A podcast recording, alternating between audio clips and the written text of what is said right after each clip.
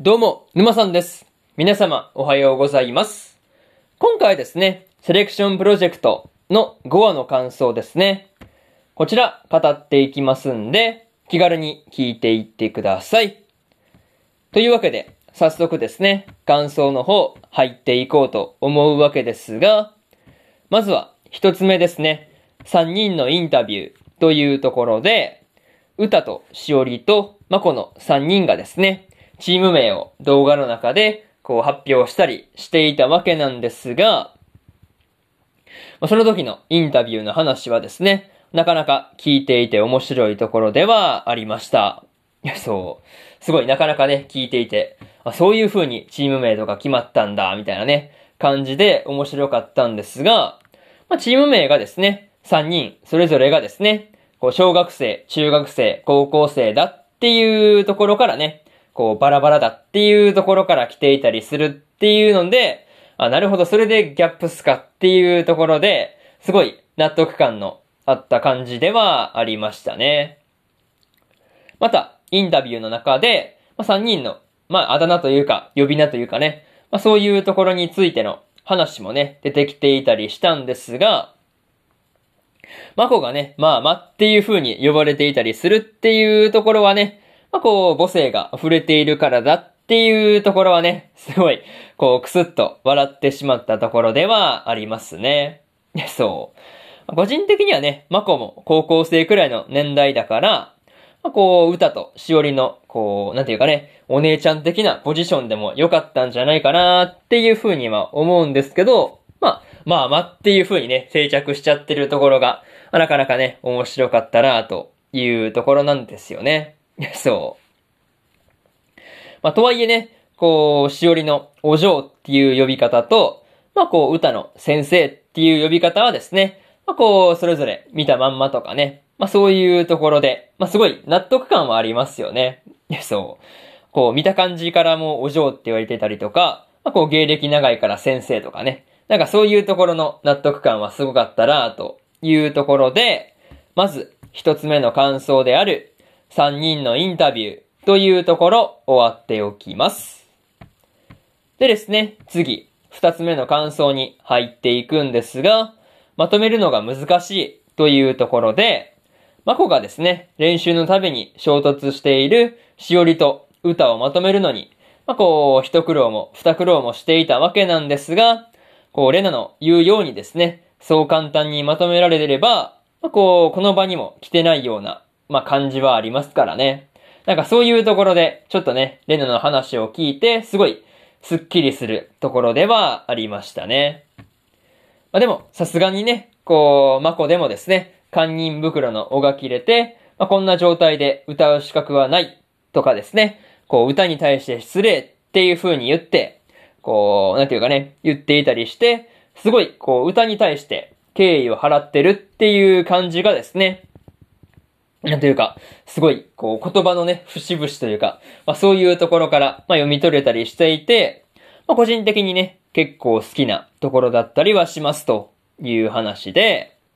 またね、こう実際、ボーカルを誰がやるのかっていうところで、まあこう知名度をね、こう盾にして、こう言ってくる歌と、まあこう、まあ英才教育を受けてきたっていうことをね、盾にするしおりとでですね、まあしおりとで、まあここぞとばかりに揉めてしまっていたわけなんですが、まあここで揉めないためにですね、全員で歌おうっていう話でなっていたんじゃないのかなっていうところで、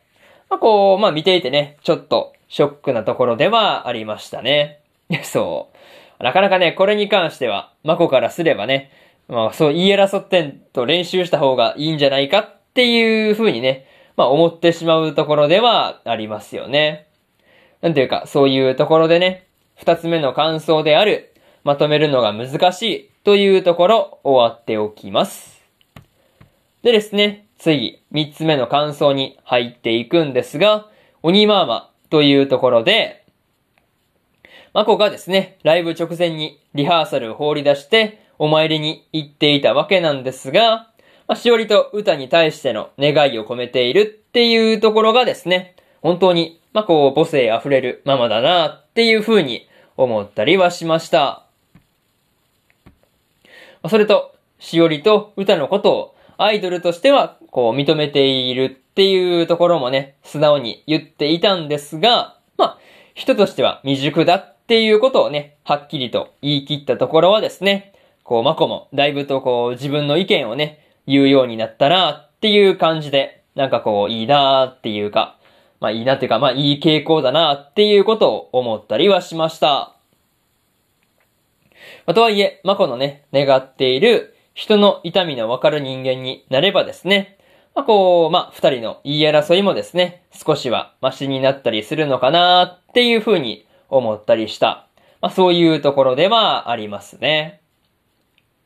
また、ライブが終わった後ですね、ライブが終わった後に、まあ、こう、しおりと歌の二人がですね、まこのことを、まあ、それこそね、鬼まーまっていう風に言ってですね、逃げていったりしていたわけなんですが、なんかね、こう、それで、こう、二人とも待ちって言ってね、こう、おこ、まあ、追っかけてるところですよね。待てっていう風に言って、追っかけていくマコを見て、まあ、こう、だいぶね、三人もこう、まあ、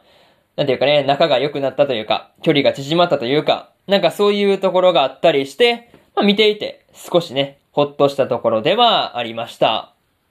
そういうところで、三つ目の感想である、鬼マーマのところ終わっておきます。でですね、最後にというパートに入っていくんですが、今回はですね、まあ、こう、まこと、歌と、しおりの楽器チーム3人の話だったんですが、まあ、楽器チームがですね、一次審査に落ちることなく、無事に通、まあ、審査をね、通過することができたっていうところは、本当に何よりっていう感じでした。またね、マコがチームをまとめるために、しおりと歌にとってのね、こう、鬼になっていくっていうところもね、なんていうか、本当にお母さんみたいだなっていう風に思ったりはしました。まあ、にしてもね、今回で歌チームとダンスチームと楽器チームの3つともですね、一次審査を通過していたわけなんですが、まあ、次回からの二次審査がですね、どんな内容なのかっていうところで、まあ、そこが気になって気になって仕方がないところではありますね。まあ、そういうところで、今回のセレクションプロジェクトの5話の感想ですね。こちら終わっておきます。でですね、今までにも1話から4話の感想をですね、それぞれ過去の放送で語ってますんで、よかったら過去の放送も合わせて聞いてみてくださいという話と、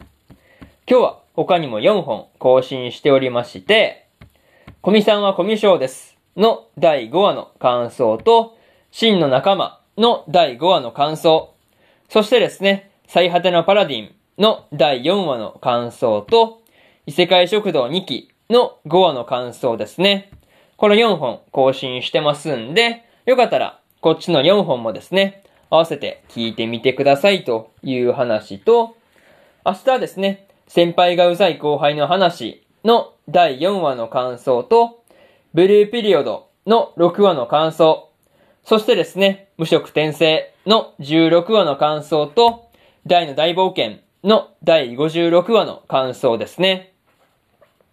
この4本更新しますんで、よかったら明日もですね、ラジオの方聞きに来てください。というわけで、本日4本目のラジオの方終わっておきます。それでは、えー、終わっておきます。以上、沼さんでした。それじゃあまたね。バイバイ。